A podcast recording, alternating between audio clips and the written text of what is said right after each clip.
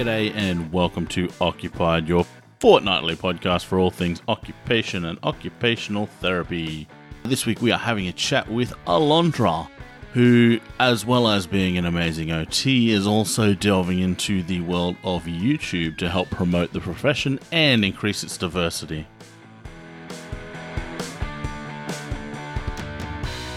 But I've got another one that I recorded the other day of just me, so I've got something else to put out. I think that one might Yeah. rustle a few jimmies. We'll see.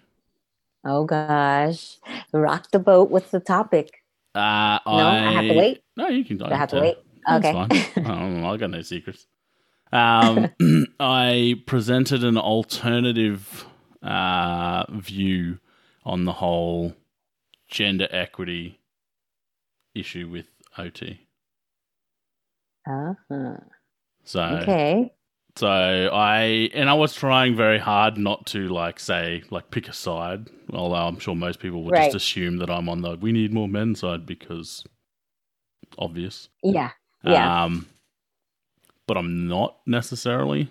And I think well, the view that I, because I had a look at the, so there was a paper that came out in the Canadian Journal, I think just recently, Okay. like in the last month or so, about this and highlighting. It was more of a highlighting what what the literature so far has said about it, and Mhm. then it added in the um, you know, the the usual arguments around uh, men get paid more, men uh, there's more men in management positions, that kind of stuff. It sort of added that to the mix. Mhm, mhm. Um, and my alternative view is that if you look at OT as a culture, which it is, Mhm. Um, and you know we know what a culture is. A culture is a group of shared values. That's why Right. OT is a culture. The gender mix of the profession is what actually shaped those shared values. So if we Right. change that, we're going to change the culture of OT. the culture. So we're going to change OT at its grassroots if we mess with that. And I wasn't saying that that was good or bad. I'm just saying that it doesn't seem like having a look at all these papers and all this research and all this stuff that people are posting, it doesn't seem like anyone's even considered that. Right. Everyone is just then- looking at the sort of superficial things of, you know, well, it needs to be 50 50. Well, why? Why does it need to be 50 But but 50? why? Yeah. Yeah, I hear what you're saying. And I think that's actually a pretty interesting point to bring up because I don't think people think of how the culture of OT has been shaped from its in, like since its inception, you Mm. know, and and how women have had this, you know, have had that impact. Although we do have, you know, very early on male figures that had a hand during it, its inception um, still like we would be changing that dynamic a little bit and then is that a good thing or a bad thing you know what i mean how will that then affect it and then speaking of the roles of like you know pay equality and all that stuff then you know would be we, would we be seeing more inequality you know with what we're asking Well, yeah, But- and that's that's the thing. yeah. Like, I'm, uh, that's my because a lot of people are, and I see a lot of people presented as almost opposing arguments, which is why I kind of went. I know, well, like I was trying not to take a side, even though I don't actually think there are sides in this argument. A lot of people kind of see it as one, we need 50-50, so we need more men, and then the other is we need more women to be paid the same and be in those sort of management positions. So I'm like, adding more men isn't going to fix that, Yep. and fixing that No. not going to add all, more men. So like yeah fundamentally they're opposing, although I think both of them are completely missing the mark on what's actually going to happen if you do either one of those. Yeah. I I I don't I don't know that I've heard it like in that way that they say, you know, they kind of want 50-50. I think in general it would be a good idea to have more male therapists. I think they there needs to be more representation, but I don't see it for that reason. Like I don't see it that we need to have an equal number of Mm. men. I think we just need more Yeah, yeah. you know I, and i think it's just to help kind of break that stereotype of ot is predominantly women and and mainly females go into this profession unlike physical therapy where you know we find we see more men in that profession Um, but I also think like even in in different settings, the value that you know certain male therapists bring and certain connections that a male therapist can make with with clients, I think they there's there's just something different about that, and I think it's a good thing, hmm. you know. But I don't know that it necessarily needs to be. I don't know that we need it to be 50 50. I don't know that it needs to be. I just think it would be nice to have a little bit more, but not for those reasons. And see the the other thing, yeah, and I, I completely agree with you. Uh, I like I said, I don't necessarily think we need that. Well, you know, more men, sure, yeah. but how many before it starts changing the actual profession yeah. itself? But I think one of yeah. the other things that, and I didn't actually mention this in that podcast, but I was thinking about it afterwards, was if we look at the what makes up OT but we take out the the the sex completely, and we look at it from a point of say personality traits. Mm-hmm. I think you would find that OT attracts people, or people you know uh, do better in OT that have certain personality traits, whatever they might be. Be that male or female, doesn't matter. But I think what mm-hmm. you will find is that because the profession itself attracts some people with certain personality types, the personality types that it attracts are predominantly found in women. Which mm-hmm. I think is why there's so many women in mm-hmm. uh, in OT. I think actually looking at it from a point of here's this there's this many men and this many women is is irrelevant. Yeah in a lot of ways. Yeah. And like I get why people look at it and um, I saw a thing one of those like motivational quote things on I think it was on Instagram the other day and it was essentially saying that you will always see the evidence that supports your argument. Right. So and that one of the other things I mentioned in that particular article was I've never spoken to a man who has an issue with the the uh like the the split. Yeah, yeah. And, and even I having think, even having a look in that paper that I was reading the other day, a lot of the authors were all women. Yeah, and you know, I think you guys kind of have like it's almost it's it's very unique, you know, to be one of the few, you know, male therapists in the profession, and I think I, I don't know, I, yeah, like I don't know that we we need more, but in mm. a way, it's kind of like you are there, you are one of the few, and and it's a good thing. But I think it's more so kind of like what you're saying, speaking to the personality piece to it. It just naturally kind of um, attracts those type of people. And yeah, if we're solely looking at personality, and, and I mean, if if that does look like that's how it happens is you know through personality traits or something like that then there's only going to be two ways that you can change the ratio.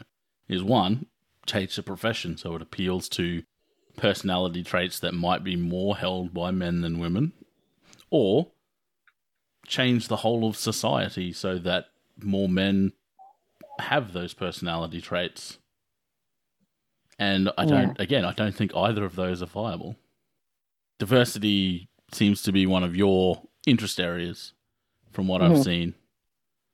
Any any aspect of that in particular that you're very sort of passionate about? Um, yeah, I just think that in in general, I think that this profession. I mean, when you look at in the United States, anyways, you look at like the stats of uh, race and gender. Um, people of color are very much in the minority, gender, male, very much in um, the minority. But I think that, you know, there are other groups within our profession that aren't necessarily represented, um, but they're, they have a presence within our, our profession as well, you know, such as individuals with disability, um, veterans. And I think that um, because people they just seem to find out about occupational therapy so late in life or just like you know as an adult versus you know a, as a teenager or a little kid everyone knows about a doctor lawyers you know but what about occupational therapy and i think that our profession anyways in 2020 uh, 2017 i believe was the centennial vision and it spoke to like creating a diverse workforce an inclusive and diverse workforce and because they're trying to change with the times basically. You know america is it's a melting pot and so i think to accommodate for the people that we're serving they're starting to recognize the value that um, people of color and these these underrepresented groups bring to the profession. And so when where i come from when i say you know creating a diverse and inclusive workforce it's not that I want to meet a, a, quota like we need this many black people spanish hispanic yeah, yeah, or yeah. you know better. It doesn't matter. It's just a matter of bringing more awareness very uh, at an earlier stage introducing occupational therapy and it, um, creating some excitement around that very at, you know very young in age for some of these kids so that they they learn about the profession and you know gain interest. And some of these people very much you know have that personality that we were talking that you were talking about.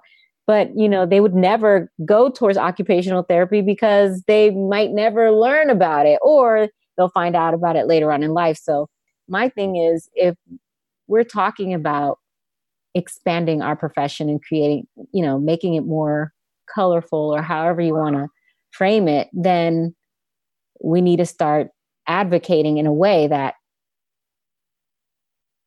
puts these underrepresented groups on display and let them be the voice to advocate and encourage people to not just learn about the profession but like come join us you know so that we can better serve side. yeah. Join us you know so so like for me i was part like when i was in school i was part of the health career academy and we would go to a local high school and we would talk about all these different fields in the medical field and and you know i had the opportunity of talking about occupational therapy and the kids are like what's that? And then i you know gave all these different examples. And then they're like oh and then they're like my grandma she had a stroke and oh i know someone who broke their hip and i know a kid with autism. And so like you just see a like a light bulb go on and some people were just like that's so cool. And then when you start talking about all the different settings that we can work in and all the different roles we can take whether it's educator or researcher or practitioner you know actually hands on in the clinic or creator inventor. You know like there's just the options are endless and that you know you see the excitement and and then the the interest too. They're like oh my gosh i didn't even know that this was a thing. And these are the people that we want to to to educate like hey this like early on so that way they start having it in their mind that maybe one day they'll they want to become an occupational therapist and not just a a physical therapist or a doctor or a, a nurse like there there are other options um so that's kind of where my my passion lies with increasing diversity. So I love to interview people that represent that as well so that people see themselves represented in an individual, um, whether it's the qualities that that individual possesses, you know, leadership qualities, or maybe it's a setting that they're working in that interests that that individual and they want to learn more about. But um, yeah. Because yeah. so I, I only because I know from what I've seen you post and our, our conversations uh, that your description of veterans and people who don't find OT until later in life is very much your story, is it not? Yeah. So it's a little bit cause, of because you were uh, Air Force in the Air Force for a yes. while, and then yeah, assume and you went straight from that into uni or you did something in between after the air force yeah yeah well no after the air force i was going to practice or go to school for uh, dental hygiene which is what i did in the air force Um, but then that changed, and I ended up pursuing a degree in in kinesiology because of the interest in biomechanics. But I, OT still wasn't an interest at that time because I had still never heard of occupational therapy. so how, how Until, did you hear about it? Well, I, I first heard about it in undergrad. We had a presenter come in and talk about it, but I but it was such a brief introduction that I I didn't even know what it was. Like I didn't put it together. So I just kind of like heard about it and then that was it. But but when I had a family member who became very ill, um, I started looking at the different type of uh, rehab that she would need in order to be able to go back home and live independently because this is a lady who is completely independent, lived alone, no children. So she was going to be returning home by herself. And and that worried me a lot because she was in very uh, a very very critical condition. So that's how I ended up doing my research and found occupational therapy. So you found it yourself then it wasn't that someone sort of showed you or anything like that? No. And then when I found when I when I saw occupational therapy, I made the connection that I heard it, you know, early in undergrad, but I, I was like as I started reading more about what occupational therapists uh, did and what the profession was about, I was like, this is it. This is everything that I've been looking for. Like why didn't I learn about this sooner? What what what happened? um, because I was in such a funk. I was like, I wanted to do physical therapy, and then I said, no, I don't want to do that. Something's missing. And then I was like, oh, maybe I'll just be a dentist because I w- worked in the dental field in the Air Force, and I was like, no, something's missing.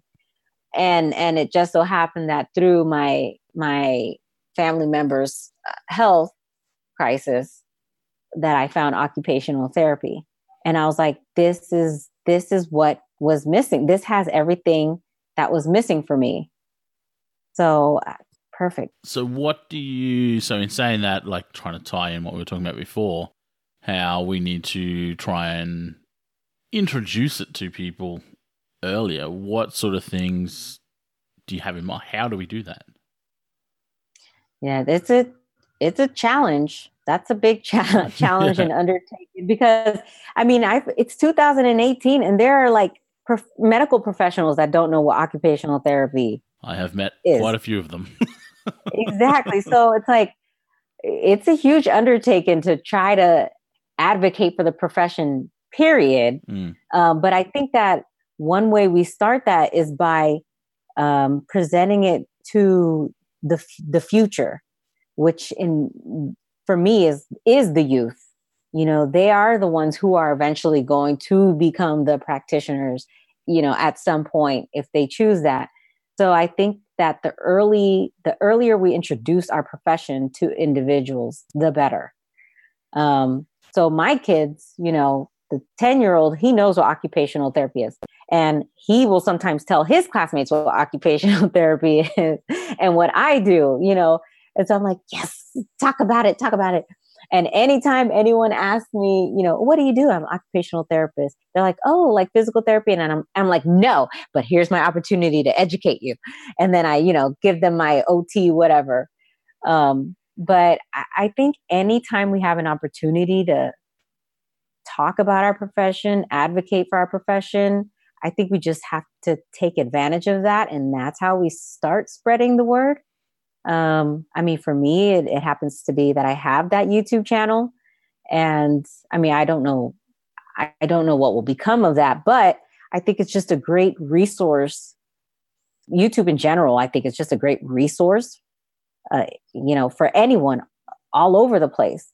Um, so I think that's another avenue. Social media is really good for that. I think this you know, podcast is extremely another great media for advocating for occupational therapy. Um, I, I was going to ask you about your, your YouTube channel. Was your YouTube channel the thought process in starting it? Was that in order to do this kind of stuff, or did you start it just as a you know something to do, or like why? What was the the motivation behind the YouTube channel? Because that's where I initially found you was yeah. on your YouTube channel because it popped up in my um, was it recommended or other videos you may like kind of thing? Yeah. Yeah, it's popping up on there for people. yes. so actually the idea of the YouTube channel came out of a little bit of frustration that I had about how I felt like I feel like it's easy to talk. You know, I feel like it's easy for people to talk and say, "Oh, we need to do this. Oh, we need to do that. Oh, we need more of this. Oh, we need more of that." But I'm like, what are you what are we doing about it? Like talk is cheap. You know, for me, it's action. And and what's being done about that. So the idea of the video came out of frustration of people just talking and i was like why is there not enough representation like we're saying we want it but but why is there not enough talk is cheap and so i'm like you know what i'm i'm just going to do this channel and I, i'm i'm going to talk about you know ot and i'll talk about my journey as an entry level therapist and and initially the idea was just kind of like journaling or my my experience as a, a OT student mm-hmm. transitioning mm-hmm. into practice or whatever and then it eventually turned into you know as as I did it I was like you know what? This this platform YouTube has so much power um, that I feel like that's that's too small. Just journaling my my experience. I think that's just part of what can be done. And then the idea of interviewing people came about and um, making sure that I felt that I was interviewing people that represented um, or that share the same passion and values about, you know, increasing diversity or or even I mean the passion that some of these people have. All of them have passion, you know, and that's what made me want to interview them in the first place. And I'm like, you are someone that people would love to hear from, you know, and people will identify with things that you're saying. You need it. You need to talk. Let's let's put you on my channel. And even if they're just, you know, some of these people are were my classmates, but they have such great energy and passion and they want to share their experience and and they're willing. And so, you know, I know I can ask them because I know that they they want to sh- spread the word about occupational therapy as well. So it's kind of become something a little bit bigger than what I initially te- intended it to be. Yep. And I'm not exactly sure where that's going still, but but that's now kind of like the path that it's going to. And I'm really excited because I have so many more ideas and different people that I want to interview and and it, it sound it sounds quite similar to uh, like why I started this. Yeah and like various other projects that I've done over the years was to I've always thought that there's so much amazing stuff happening out there that, you know, you hear about it every now and then. Like therapists are just doing some amazing stuff, working yeah. in amazing areas, have amazing stories, but most people don't get to hear it. So yeah. I had an interest in, you know, technology and all that kind of stuff. And I have a fairly wide network of people that I can actually try and get some of those stories and, like you mentioned, some of that passion that people have for whatever their interest area is. And for the most part, the people I've interv- interviewed, I've got so like s- stuff that I've never even thought of. Right, right. Like it's so different from my area, but it's yeah. it's their passion for it and for the profession that is what I want to showcase and you know show people the kinds of stuff that's going on out there they just wouldn't normally get. They wouldn't normally hear it. Right. And that's that's a huge part of interviewing some of these people is because I feel like um how do I say this? But you know there are like you said there there are amazing people in the profession and they are doing some great things like beyond amazing things. Now will they ever get recognized for it? You know some of these people never do. But if we have a platform where we can provide space for these amazing people to share their experience, their stories, that you know what it is that they're doing, you know, maybe that then can inspire other people, you know, to get um, to become interested in those same areas, or you know, bring more recognition to that individual um, in a way that's appropriate and I mean, like I said, technology in general, whether it is through podcasting or YouTube, I mean, social media, it is a very powerful um, platform and, and tool. So I, I just feel like there are just so many, they're just, I mean, there's just so many great people, and I feel like they need to be, they need the spotlight. They need the spotlight. So, um, so yeah, do that's you, what I, I, another thing that I love to do on the channel. Yeah. De- yeah, definitely. Do you feel that YouTube is because I've never done anything on YouTube? Do you feel like it's a fairly accessible media for most people to to get involved in, or does it take a bit of sort of um, like equipment and getting started and that kind of stuff? Um, n- no, I don't feel like it takes. I mean, I, I literally all of my videos have been recorded on my phone thus far except for maybe like the first two, which I did on my computer. So I don't use any special lighting. I don't use I don't use anything. I have a tripod that I bought, which is a selfie stick, and it converts into a tripod, and that's about as fancy as I get. Um, which but, is which is very impressive because your videos are like ultra HD. Like I, I honestly thought they were filmed with a DSLR or something because they're like really high quality videos you know, I'm a, a, a Samsung phone lover, like to the core. And I just think the quality is amazing. But, you know, th- there's a quote, and I can't think of how it is, but sometimes it, it's basically saying that um, if you wait for the right things to fall into place before you start, you, will you'll never start. You know what yeah, I mean? Yeah. Sometimes you just you just got to go for it and um, I, I, was watching some like inspirational videos and things like that and how to get started in youtube and things and and they were just saying like if you're waiting to get that that camera that microphone whatever you know like you you might be waiting forever just go for it and then as your your channel is growing and you're building and you know as things change then you upgrade hmm. you know so i i uh, just or my husband just got me um, a canon Canon or Nikon. That's really bad. I should know this.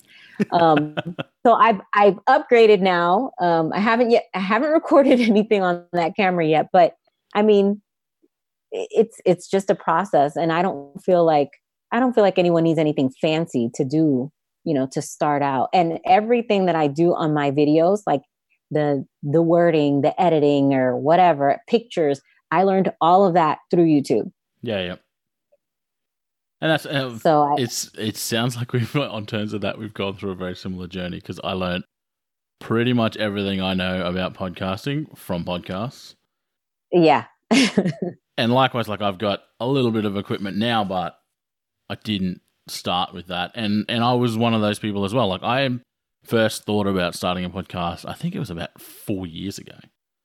Um, yeah. And I was I was in a different job. I was in completely different circumstances at the time, and I had started researching like what's involved and what I would need to start and all that kind of stuff.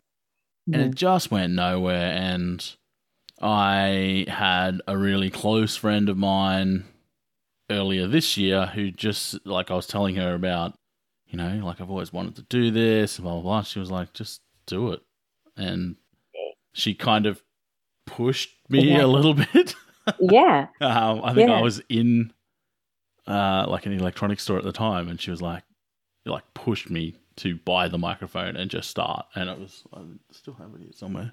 It's not the microphone. it's not this microphone. pushed me to start, and and yeah, so like started with that, and just learnt and like I even now like I go back and I listen to like the first episodes and they sound different as I get along. Yeah. And then I've got, you know, again, like you said, like you gradually upgrade to stuff and now I've got a couple of mics and mobile recording and like I've got my sort of system even around recording and then editing and blah blah blah blah blah, like worked Right, out right. so that it's a lot smoother and it's a lot more efficient. And I think the sound quality is better than you know than it was at the start. But it's it's been a process. But if I had waited to get to this before I'd even started, like this will be Exactly. episode 20 something 20 21 22 something like that um like if i had waited till then like literally in those 20 episodes there's i'm gonna guess 10 hours probably a bit more Yeah. than 10 hours of content with some phenomenal clinicians and me rambling about stuff um, that you know people so I, I like I've had feedback from about different podcasts where people like like I really like that I learned something off that person and blah blah blah like there's Right. that there's that 10 11 hours worth of content probably more actually that wouldn't have seen the light of day all because Mm. I was you know too scared to pull the trigger right. and got a right. kick in the bum from my friend but um it, it's one of those Okay. things same sort of thing like just do it and like i've had some i think it was anita hamilton i don't know if it was on the podcast or in a conversation that we had she was like she made comment about how and i do have a tendency to do this is just dive in and then work it out yeah. Um, because i've done that with quite a few little Yeah, projects I, over the years I'm very much that way too. And and you know it it works uh, for me anyways, I learn a lot from that process from just go, going in and just seeing where where it takes me. And I mean, if anything, I feel like it really helps me clarify my vision for the next time. It really helps me hone in to to what I want to change, what you know, what I want to do better, what whatever.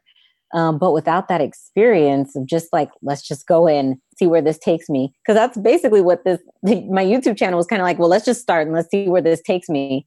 Um, it really has helped to kind of shape the way I'm, I'm creating this channel and how I want it to go. And I think the great thing about, about this is that we have total creative freedom to decide how we want to do it you know who we interview if we want to start stop what like we have that total freedom but i think just diving in and just going for it and i think for a lot of people fear in general is is the thing that stops many many people from doing a lot of things. And if we live in that space or create excuses because uh, sometimes fear will show up in excuses you know well oh well i can't do that right now. It's just not the time. You know what? I can't do that right now. I you know i'm trying to work things out. But it, it stems from fear. And if we allow that to hold us back like i mean look your channel would not have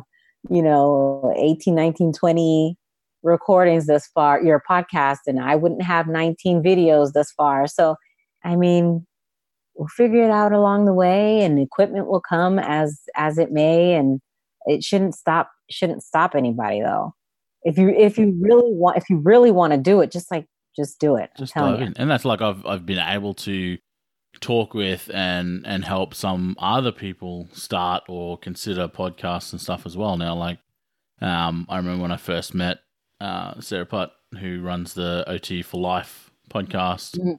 Uh, she was very much like I was initially, except she had already started recording. I think she had like 15 something episodes recorded, but hadn't pulled the trigger and actually released anything when when I first met her. So I was able to just peer pressure into starting. Um, Yeah. But then, like, since then, and we've both been involved in talking with other people about, like, okay, they want to start a podcast. Here's what you need to know. Here's what you can start with bare basics. It's really easy. Like, yes, I've got this equipment. You don't need that to start. Here's all you need to know. Like, decent mic technique and a little baby bit of editing on this completely free program. You can record like you do on your phone. Like you can record a podcast on your phone. Like phone Yeah. microphones nowadays are really, really good. You, yeah that- i mean look my, my easily enough. videos are all phone Yeah, microphone i don't have an external mic They're phenomenal. so um, so like it's it in that fear, and it makes me wonder. I'm to come full circle now. um, whether that same fear about uh, whatever it is, like pulling the trigger on something or discussing certain topics, is the same fear that has stopped us as a profession in general with other things, like discussing what we do. Because I know a lot of clinicians, I've spoken to a lot of clinicians that are, one, terrified if they're ever asked the question, What is OT? And I deliberately Really? ask that, yeah. I deliberately ask that in some of my classes that I teach, and if I have a chance in when I do a conference presentation or something, I'll ask because I like it. Amuses me. I don't like it, but it amuses me watching that many Right. people squirm in their seats over a question that should be like 101 basic for an right. OT. We Yeah. shouldn't we shouldn't be that scared of being asked what we do. like it seems ridiculous when you say it out loud. You know, I wonder if they fear of, uh, you know, because you're an occupational therapist asking another occupational therapist, and I, you know, sometimes I wonder if people fear like, oh my gosh, my definition is going to be completely wrong, you know, so I got to make sure I say the right thing. But I mean, that actually kind of surprises me because I, I mean, I see it as an opportunity to advocate for our profession. And although, I mean, I think we all know the definition of occupational therapy to, you know, across the board for a lot of practitioners may be different. Um, but I think the underlying theme is is independence and increasing that independence. Um, but but I mean, I don't know that there's a wrong answer to that. You know, But I, So I I wonder would- I whether mean, it's that I fear that there might be that, like you said, like people think, oh, you know, my answer might be wrong or it might be different to everyone else's answer. And like, I wonder if it's Right. that fear that stops us just talking about it in general. Because I know a lot of people, Um, I, I still, I have heard of a lot of people that'll go, like when they're asked, like by general public sort of thing, oh, it's kind of like physio, or, or they start giving practice examples instead of actually Mm. saying what an OT does. And I wonder whether right. or not it's it's to do with, or at least compounded by that that fear of, well, wha- what if I'm wrong? I don't think OTs as a whole are really. Obviously, there are exceptions, and this is going to be a gross generalization, but I think as a profession as a whole, I don't think we're super confident in ourselves. Yeah. I, I- I think because OT in general is so broad, and I mean we work. I mean our profession is pretty unique. Like we could have a desk job, we could have, um, uh, uh, you know, a job in a school. We could have a job in a clinic. We could have a job in a hospital, skilled nursing, uh, creating uh, devices for individuals who had a stroke or whatever. Like, I mean, we could work with horses. We can work almost anywhere. And I think that's what makes it hard to give like a concrete definition of what occupational therapy is. Um, and I think I wonder if that's maybe what what makes it challenging for practitioners to define what it is. Um, I don't know.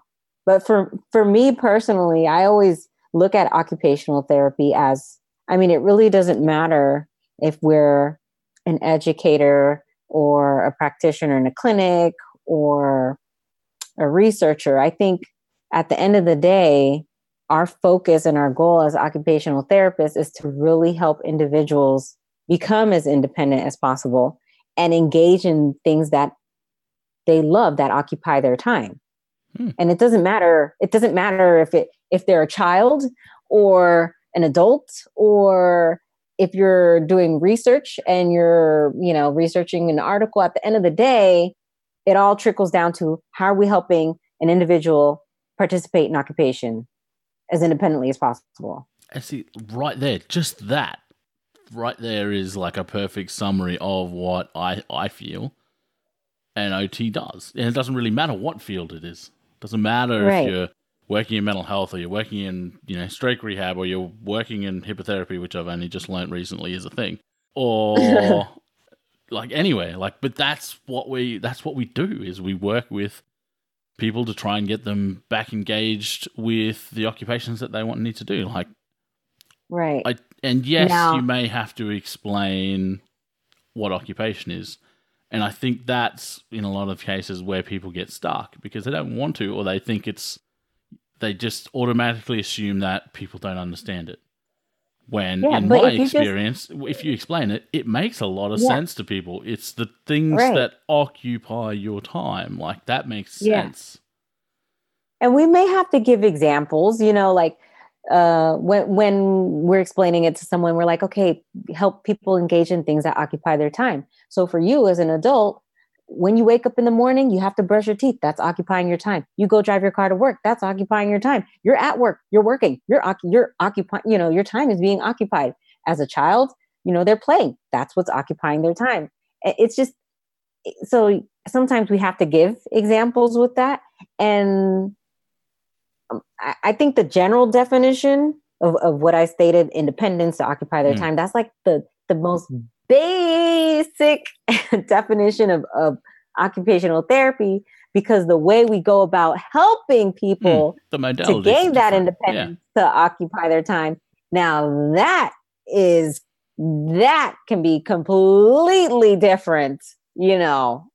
But I think it's important. I think it's important to explain that though, and like, like you Yeah. said, what you just did, like the example you just gave of when you're talking to someone else, and the examples there, I think is a much better way of doing it. In that you're highlighting things for them. You're not giving, well, these are the things I might do for someone in my particular practice area. It's like this is Right. occupation in relation to you, which I think is then.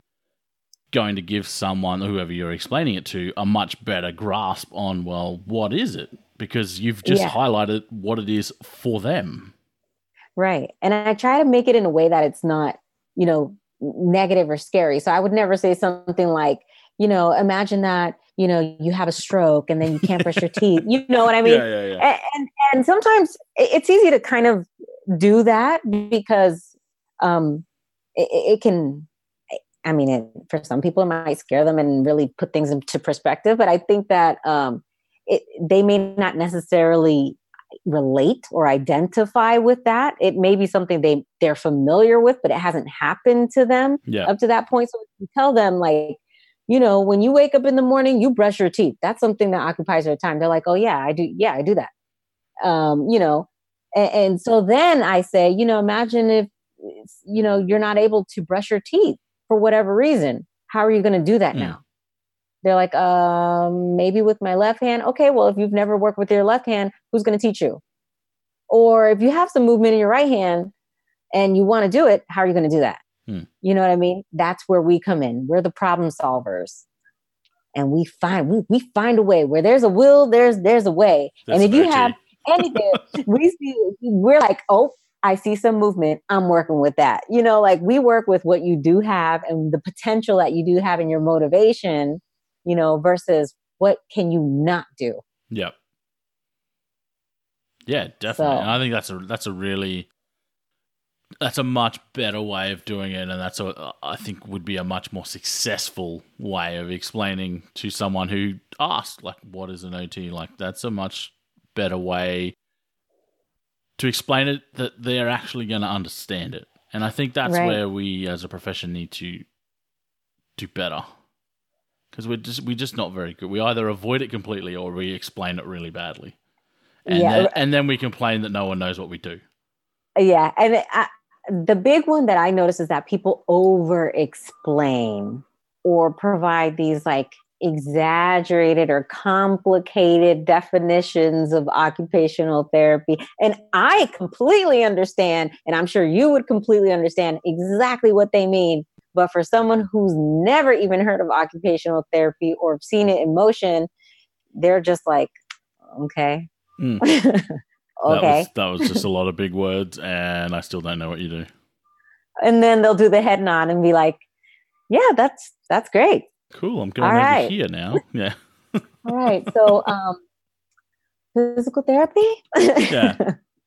yeah, no, and that's uh, I think I, I, that's where I wonder whether your idea of promoting not necessarily well, I guess promoting two different minority groups within the profession Mhm. but essentially by promoting the work of some of those minority groups Right. would tie in really well with also being able to promote the profession itself to the general public. So it's not. I, I see a lot of things, and uh, I'll come back to the male female example because it was in the paper that I was just reading. Mhm. Where actually, no, that wasn't it. There was a conversation on Facebook on one of the OT groups um, not long ago that kind of got very, very heated very quickly. Um, I stay away from those. about uh, I, I started one, so I have to be on there. Um, you. I know. Not the conversation, the group. Not the conversation. Yeah, no. uh-huh i just i you know i love to i love to go through and read when when this is okay sorry we're getting off topic No, no, but like i like I, I like when there's like you know d- discussion like that and tension in in in groups facebook groups and things like that i love to just go through and read and sometimes i'm like yes i see that but yes i see that. Okay i see where they're coming from but why are they saying that? You know so being kind of like the outside looking in and reading all of those comments, it really kind of helps to give a, a good perspective, anyways. Yeah, and So, I, I may I, I think that's also I a better not- way to do it yeah. because I think a lot of people, Yeah. when it gets heated, they're like seeing it line by line and they get heated after each line. Whereas if you sit back and read the whole thing, like I can tell you exactly what they're saying, what they're saying, and why they're not actually seeing what each other's saying. Exactly. It's very obvious Exactly. in hindsight, exactly. and you get a bit more out of I it. just I I usually tend to not um, engage in it yeah, um, because because sometimes I feel like there, there's a saying that say that if you play with um uh, if you play with a pig, you get dirty, and the pig just enjoys it, something like that. so it's like you're not sol- you're not solving heard that. anything. You're not. It's I have to give you the right quote, but but you know, like you're just going in there. For me, I would just be going in there getting all upset, and it wouldn't change anything. You know what I mean? So I think that for me, the healthier, uh, the healthier way for me to do to to to get involved is to really just look at it outside and and just be objective and take in both sides I think more people um, need to do that. It, and then sometimes it really just, I'm like, you know what? I never thought of it that way. Um, and it kind of puts things into perspective sometimes. So I, I think I think more people need to do that. I wish more people did because it doesn't I mean, happen very often. But some of those Yeah. could some of those discussions get very heated, and then people get upset. And then when you read it through after the fact, it's like, well, there's no reason that it should have ended up like this. Like you've got two very valid different points, even if one of them, right, in my opinion, isn't valid. It's obviously valid to that person. Right, Why can't you just have a civil discussion? Is because you got caught up in the moment of that line by line thing that happens in a thread. Uh, exactly. and, And, it's not, it's not healthy. And, um, and it doesn't, and it doesn't change anything for either parties at time. Most, most of the times it doesn't change anything and nothing was accomplished. Uh, a lot of those So- once once a con- any conversation, whether it's online, in person, whatever, once it sort of hits over a certain, uh, I guess, emotional level, that's it. You're not changing any minds. Like eh, it's not going anywhere once it goes over that level. If you can keep it under that level and continue civil discussion, that's how you make headway. But once it goes Right. over that level and people start getting defensive and the topic starts changing to, you know, I guess harsher Yeah. and harsher things, then Mhm. y you've, it's gone too far. Just cut it. Anyway, back Yeah. to what I was I- originally saying. Um, one of Uh, those. real quick, real quick. I found the quote. Oh, you- It's by it's by George Bernard Shaw. He's an he's an Irish playwright, and from the 1856 to 1950s, it says, "I learned long ago never to wrestle with the pig. You get dirty, and besides, the pig likes it."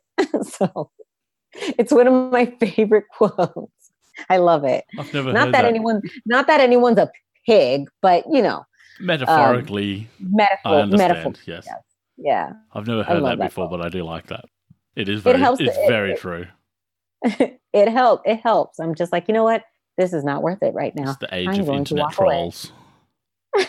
I'm going to walk away right now. Yeah, I'm not going to play sorry, with the pig.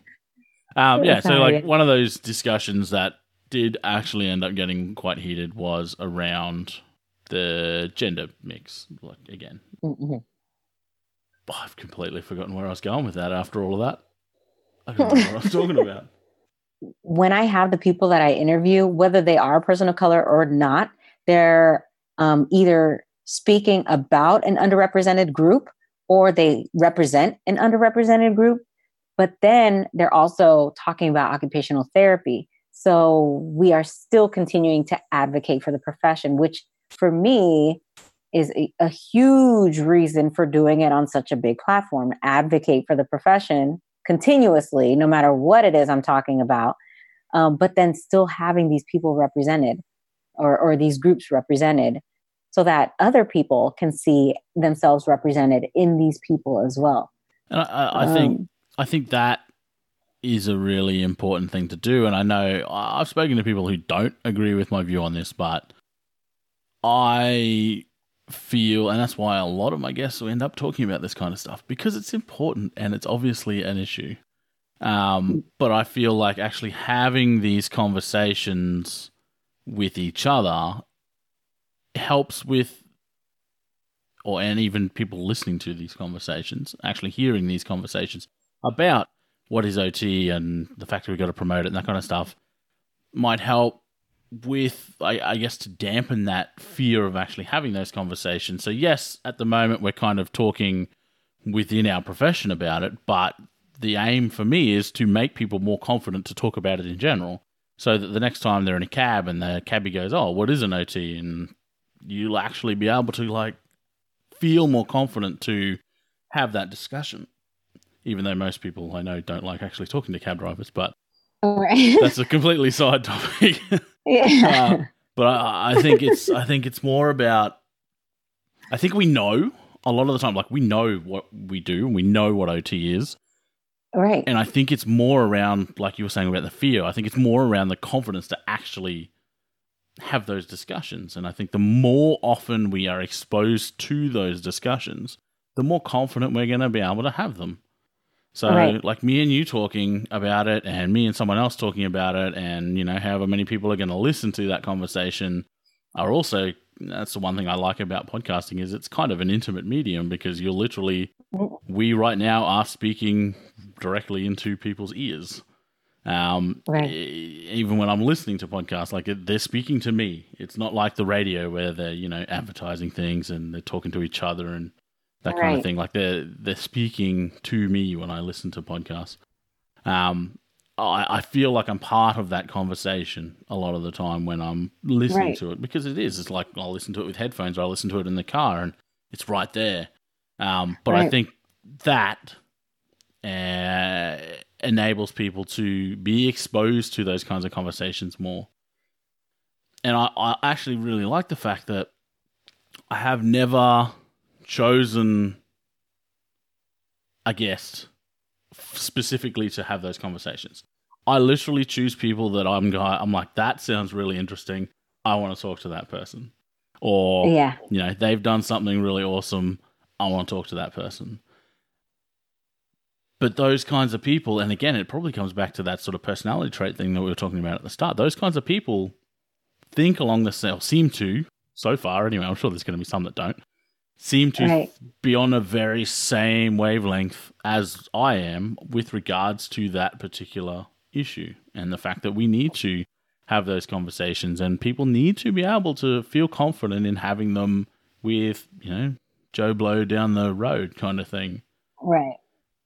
And, and I mean, like, I just really want to en- encourage people to take it as an opportunity to advocate for what it is that we do and be be proud of that too because we do amazing work you know and what we do is is i mean we we touch people's lives. We have that power to do that and we should be very proud of that. And so anytime we have an opportunity to to advocate you know take advantage and tell people you know and even if it is a little choppy or whatever, like let that be your practice speech, you know, and then learn from that and get better for the next time and, you know, change it up for the next time or whatever. But like that's i mean for me it's just an opportunity another opportunity to to put put someone on to occupational therapy. You're uh, like look if this is so awesome you might want to do this. And let me tell you why. And i think that's that's that's a really good thing in that i, I actually i genuinely do believe that the vast majority of ots are really proud of the profession and really proud of what we do like yeah. I've yeah. not really met any OTs that go, "Oh, this profession sucks." Like I really hate it. Yeah, I have. I have yet to meet anyone. Exactly. And then uh, what I would love to see is that, and like you said, and that's a sentiment that I hold as well, is that we're in a really privileged position in that we get to one be a really integral part of a person's life, even for a fraction of time, whether it's a week, a day, an hour, whatever it is. But that that's that's a really privileged thing to be able to do for another human. I want right. people to feel that same amount of privilege and pride for the profession in being able to explain it. Like you are speaking on behalf of the whole profession. Like you should be proud of that. Right. Oh, don't put don't put the pressure on. No, I'm putting the pressure on. Uh, is, I'm throwing down the gauntlet. Talking about pressure. yeah, I'm throwing down the you know gauntlet. put that the pressure you know and i think you know i understand some people you're probably naturally introverted and you know they just don't have that you know that confidence to speak you know so freely about what it is that we do but you know we if, if someone to people all day ask, every I think, day.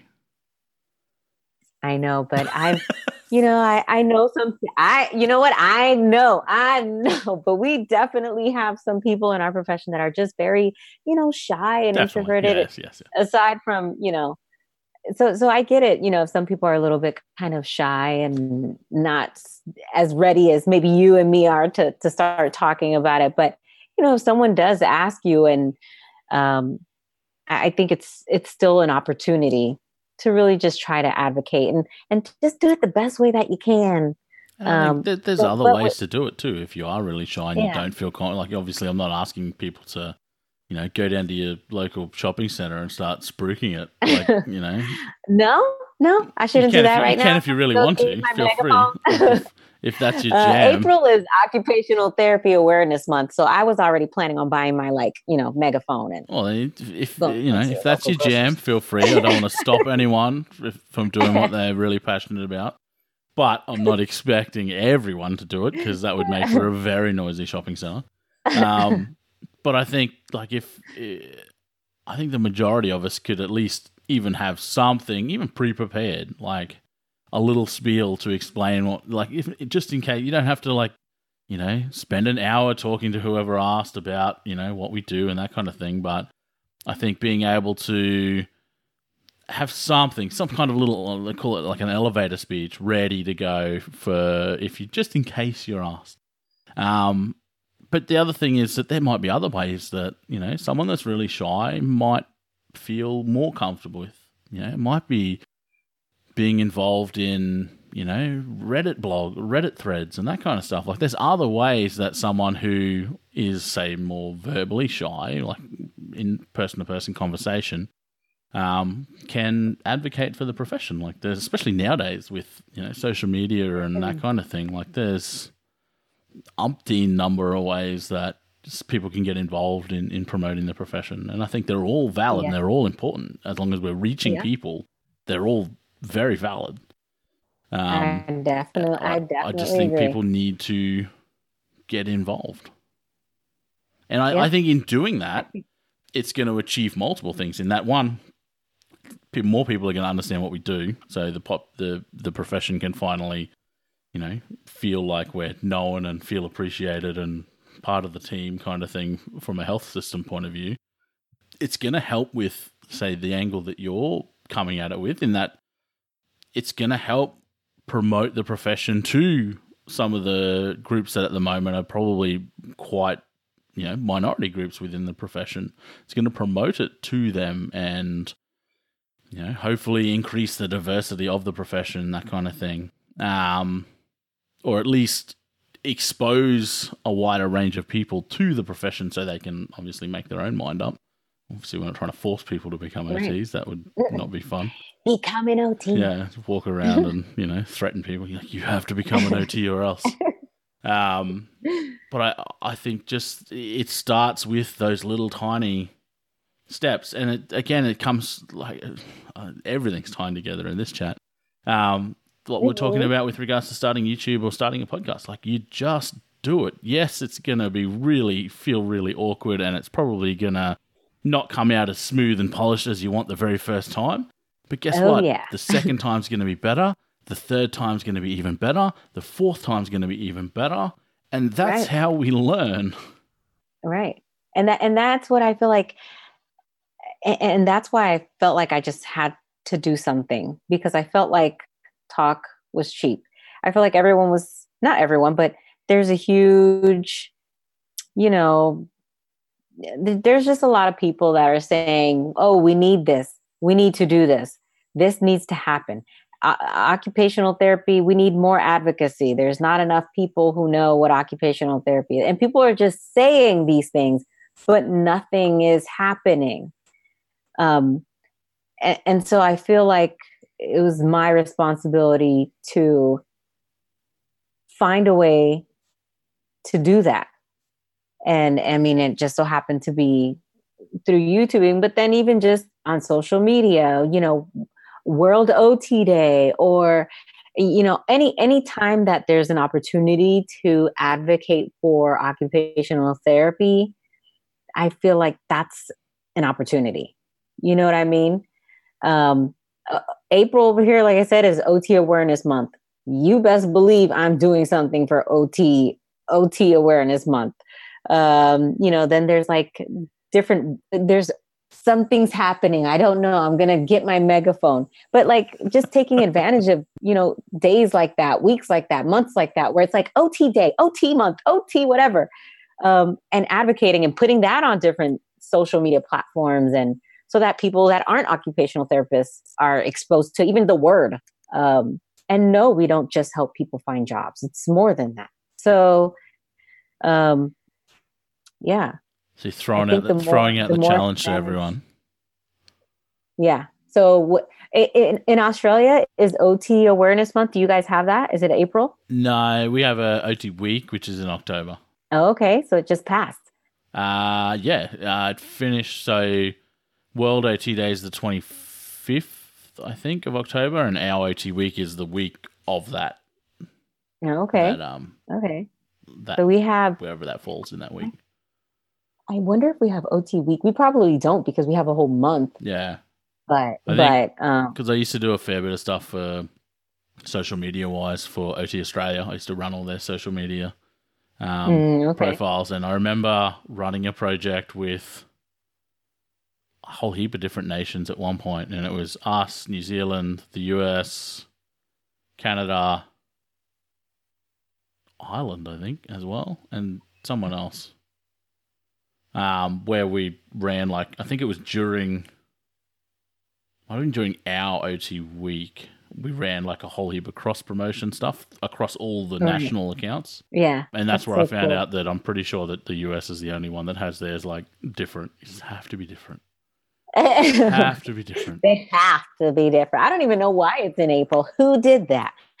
Um, but everyone yeah, else I mean, has a week. You're the, again the only ones that have like a whole month. Like, just gotta yes, do, just gotta try and be bigger and better enough. than everyone.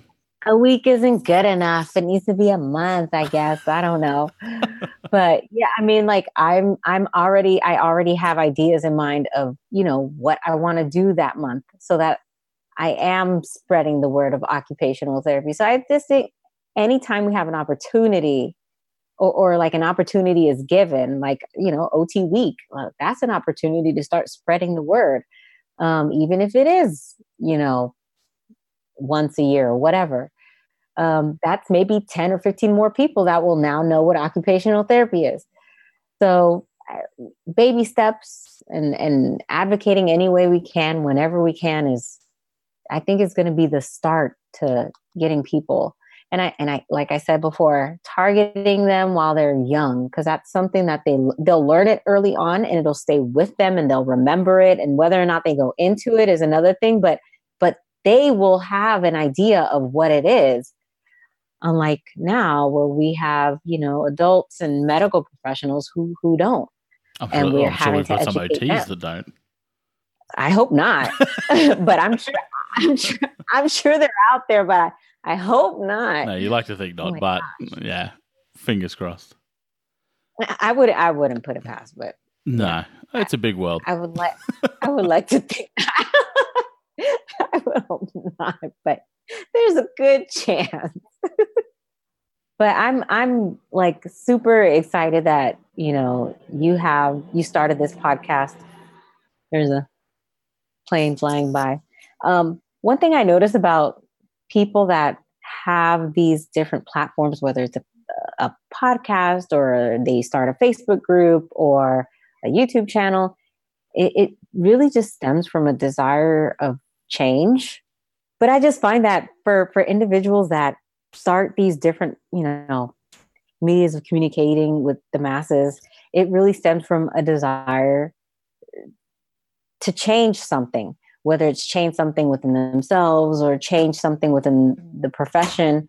Um, and I know for you, it came from like the need to change, uh, for change in the the work environment, the work that you were doing at the time, and uh, your interest in technology. That was always something that you were interested in, and and just You've jumping in. You know, I interview people too, um, but uh, and so I think it's just I think it's great. I, I feel like I mean that shows uh, leadership quality within you and like uh, um all the other different podcasters out there. I just feel like it's just the taking the initiative to do more, um, not just for yourself, but for the profession to benefit the profession. I think it's it's great. So kudos to you. Thank you. I appreciate that.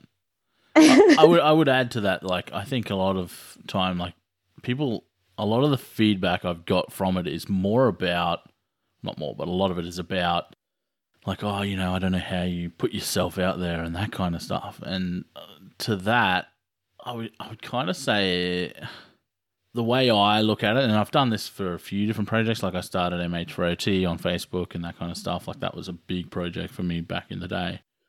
It kind of takes care of itself now, but it it more stemmed from here is something that I would like to see. So at the time, which was like 2011 with MH4OT, I'm like, there is no online network where mental health OTs can share resources, ask questions, have discussions, network, that kind of stuff. So I made one.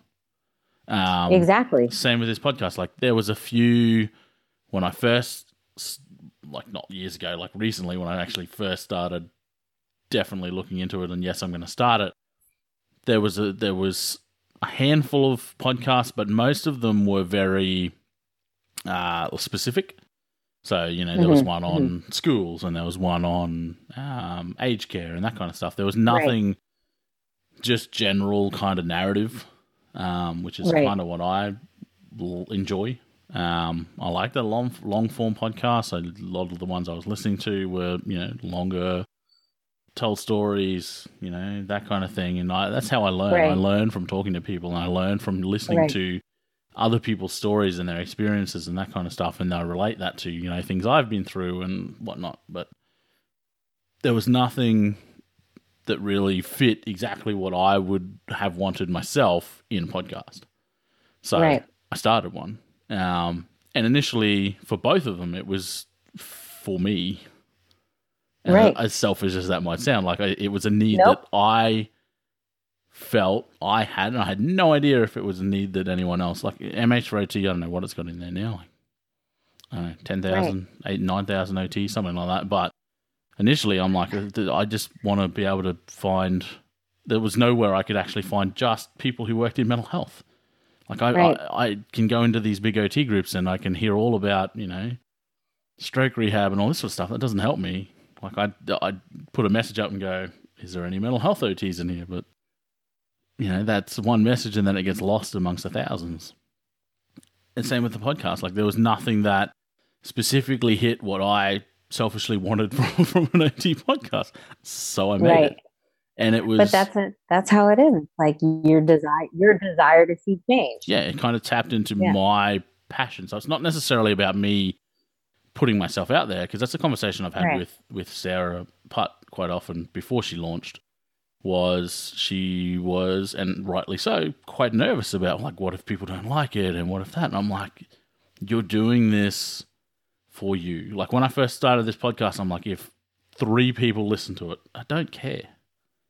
Like Right. I'm doing this for me. Like I have the. That's why when I choose people that I want to talk to, I'm like they're people that I find interesting. Like they're people that I genuinely want to talk to, and that's why I feel like the conversations often go for so many hours, is because it's a genuine interest, and it's just essentially following your passion. So if your passion isn't Right. podcasting, don't start a podcast. But if your passion is, Right. say, YouTube, or you like video editing, or something, like if you like dance, like start some sort of dance related thing. Like do whatever floats your boat. And you can use it. It's the same as we do in clinical practice. Like it's a strength based medium. Like my one of my strengths is learning new technologies. And I had a real interest in audio engineering and uh, audio editing and that kind of stuff. So I learnt it. Like I didn't Right. know any of that before I started this podcast, and I learnt the basics to start with, and then I've been learning more and more every episode. And I'm f- now at a stage where I could probably say that I'm half a step above complete novice. It's happening. The It's learning is happening. slowly getting up there. Like I know a little bit, and I only know that because I talk to other people. I'm like, oh, you should do this, and they go, oh, I've never heard of that. I'm like, ah, so I do know something, but it, it's twofold in that one, it's yes, I'm doing something that may help other clinicians if they want it to. I'm not targeting it. I'm not trying to shove it down people's throats in that you need to listen to this and you need to learn this. Like Mhm. I have these discussions because I learn from them, and Right. other people, someone might listen to this chat and take something out of it completely different to what I'll take out of it. It's Right. completely up to all I'm Right. there. All I'm really doing is providing the resource. Here, here, here's the resource. Take from it what you want. Right. Exactly. And I think that's the same as, especially with your interview ones that I, I've watched a few of your. I binge watched Right. like most of your, pretty much all of your channel the last week or so. Um, wow. But your interview ones, especially, it's the same sort of thing. Like you, these are the questions that you're interested in, and the topics. You know that you obviously know some of these people, and this is their background, and like what I take Right. out of it might be very different from whatever you took out of it. But you're not trying to push an agenda, kind of thing. You're just here's some Yeah. information. Here's here's Uh, here's the platter. Here's the spread. Take what you Yeah. want. and I think that I'm not. I think it helps to not put that pressure on on ourselves um, because this our video or this podcast may not resonate for everyone, and it's not supposed to. It's not meant to. But if someone can take something from it, whether oh now they learned that occupational therapists work in schools, I didn't know that, or oh you could be a teacher, I didn't know that, or you could be uh, the vice president of the associate. I didn't know that, you know. Hmm. So I'm not, you know, I don't have an agenda with my channel. Like, I just want to, I guess you could say my agenda is to just promote, but I don't have any expectations as far as followers, views, Mm. um, uh, whether or not everyone is going to like or dislike. I don't, I try to detach myself from that because that's not why I started the channel, anyways. You yeah, know, no, exactly. in, in, in kind of the way that you started it, it was for kind of our own selfish reasons, right? Like there was something that was missing. I wanted to do it. And now it's kind of grown into something else. But my, um, by the, but, but the way I'm going about it, it's still very much the same. If it's something that I like, if it's resonating with me, if the people that I'm interviewing are, are sharing passions that I think need to be highlighted, you know, good energy, whatever, then that's what I'm going off of. And it makes it so much easier to have these interviews and have these discussions and and it, they just flow. And a lot of the times when I do my interviews, like I mean, it's so conversational. Like I have some questions, but it's not uh, you know, it's it ends up being a conversation, you know, and I think the realness of that comes through in the interviews and you see their personalities and my personality. I'm just crazy anyways.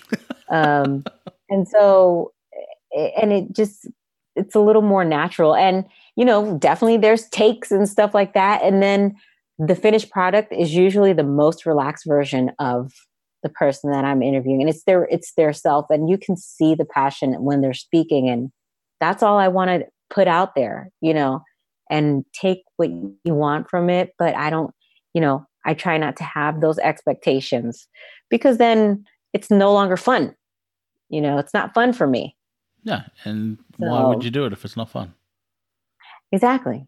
and I think that's one so of the whether I you know, whether I have 10 subscribers or whatever, like that doesn't it doesn't matter to me. Yeah. You know. Um, but I did recently hit 100 and I was like, wow, good. You can look at you, girl.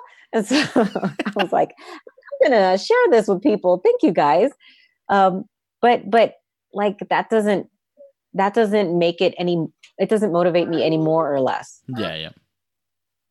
And I think on terms of that, like eh, that's the other benefit of not having any expectations around that is that anytime, you know, something cool like that does happen, it's like, wow, like that's genuinely that's amazing. Like people would actually want to the fact that people would actually want to hear me ramble on about things that most people would go, You're an idiot, shush. Just still to this day amazes me. Yeah.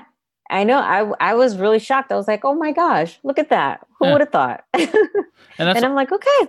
I, th- I, think with regards to like what we're saying at the start, with regards to personality types, I genuinely think that one of the personality types that are attracted to OT are people that are really creative.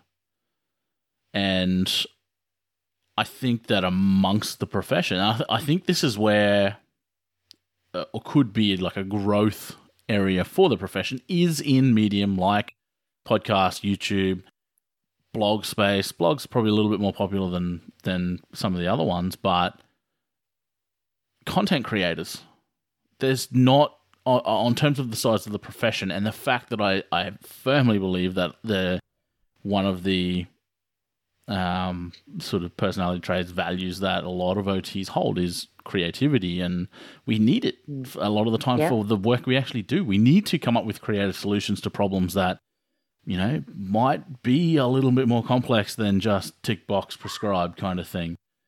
Right. I think that there's more than likely a lot of potential content creators out there that due to fear, due to not knowing about certain medium, due to something, aren't utilizing what could be a really strong uh, tool, I guess, for one, for themselves. Like I said, I've always said with regards to this podcast, like this is a creative project for me.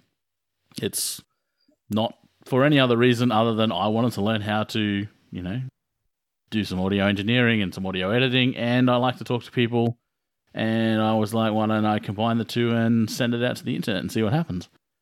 Yeah. I think there's a lot of people that probably could tap into their own uh, creative passion and create some content.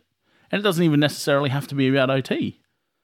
But right. I think I think there's a lot of OTs that it, it may contribute to their burnout when they don't tap into or they don't feel that sort of creative need that they have, but they're just not actually doing anything with it. Yeah, I, I definitely agree. And I, you know what, I like to encourage people because I think, I feel like a lot of the practi- uh, OT practitioners that I've met, they're so like friendly, inviting, welcoming, and just willing to help. And I just highly encourage anyone who has any type of interest whatsoever in doing pro- a similar project, whether it is podcasting or blogging or starting a channel, to reach out to other OT um, OT o- OT practitioners that are doing similar projects, and I can almost guarantee you that they would be willing to help. Mm. I mean, like I reached out to um, OT Miri, and she's like the queen of NBCOT, you know, YouTube videos and she like she wrote back and she offered advice and like how great is that? This you know individual who has like i don't know how many subscribers thousands um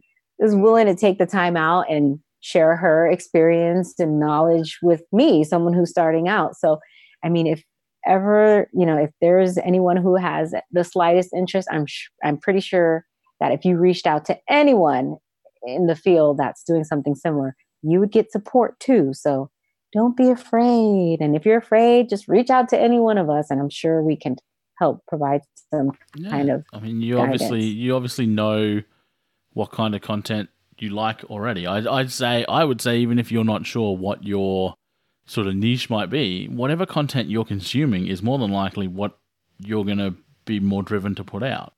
Like for me, I consumed exactly. a yeah. lot of podcasts. It just seemed almost natural. I consume more podcasts than I ever did like YouTube videos or anything like that. So for me, this is yeah. the kind of natural thing. Like for people that are really drawn to YouTube videos, creating that kind of content is probably going to be a really good right. thing. For people that, you know, wake up in the morning and start reading blog posts, like that's probably going to be your thing. Like if you're not sure like where you should go with it, the content that you're consuming is more than likely going to be the content that you're probably going to be or, or going to enjoy creating the most.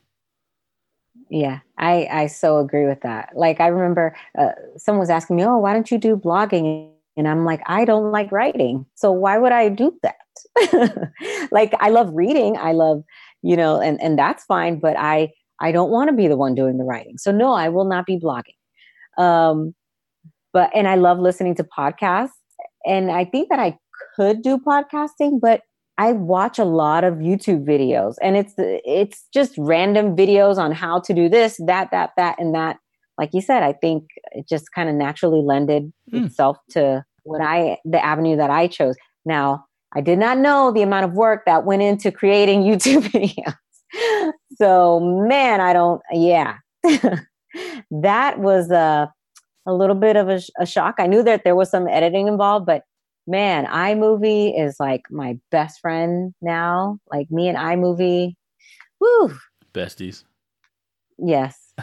now we'll see. Maybe maybe I'll eventually I'll go into another different editing program software, but this is free. And so like, you know, like I like I said, you don't need a lot of these things are provided. We don't even need to, you know, uh, to buy fancy equipment to get started. So I started with my phone and my laptop. I started with my laptop, literally my laptop for the camera and iMovie, and then I went on to my phone and iMovie, and I've I've grown from there. So don't be fearful, people, and we're here to support you if, if you need it. There's there's a, an easily accept, and there's again, this is what we do.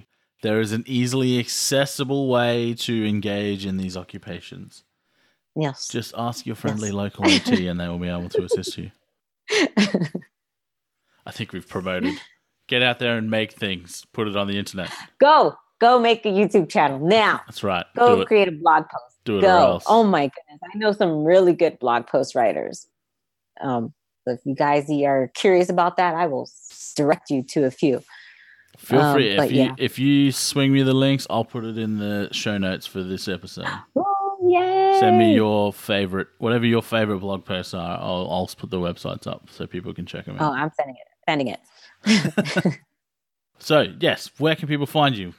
Pro- promote the promote uh, the hell out of your stuff. Tell me yeah, everything. so people it, uh, people can find me on YouTube at Alondra La OT, A L O N D R A L A O T. Um, I am also on Twitter, same handle, Alondra La OT. Instagram, Alondra La OT, and you can always email me at Alondra the OT at gmail.com. Someone took it. I have to say the OT. Someone, oh, they stole it. They're probably saying the same thing about your YouTube channel. Like, someone stole the YouTube channel. I know. I try. I'm like, who? Who else is Alondra La OT? But no, there's no one out there. It's just me. no, that's cool. I'll yeah. I'll add those links into the show notes as well. I'll link to one of your videos, and that way people can easily find you and all of your stuff and get in contact and yeah. say, "Help me, Alondra! I want to start a YouTube oh channel." Yay! Yay! Yay! Yay! Yay! I'm so happy. Well, thank you, thank you so much for for doing this. It's been an absolute pleasure. Yes, thank you so much for having me.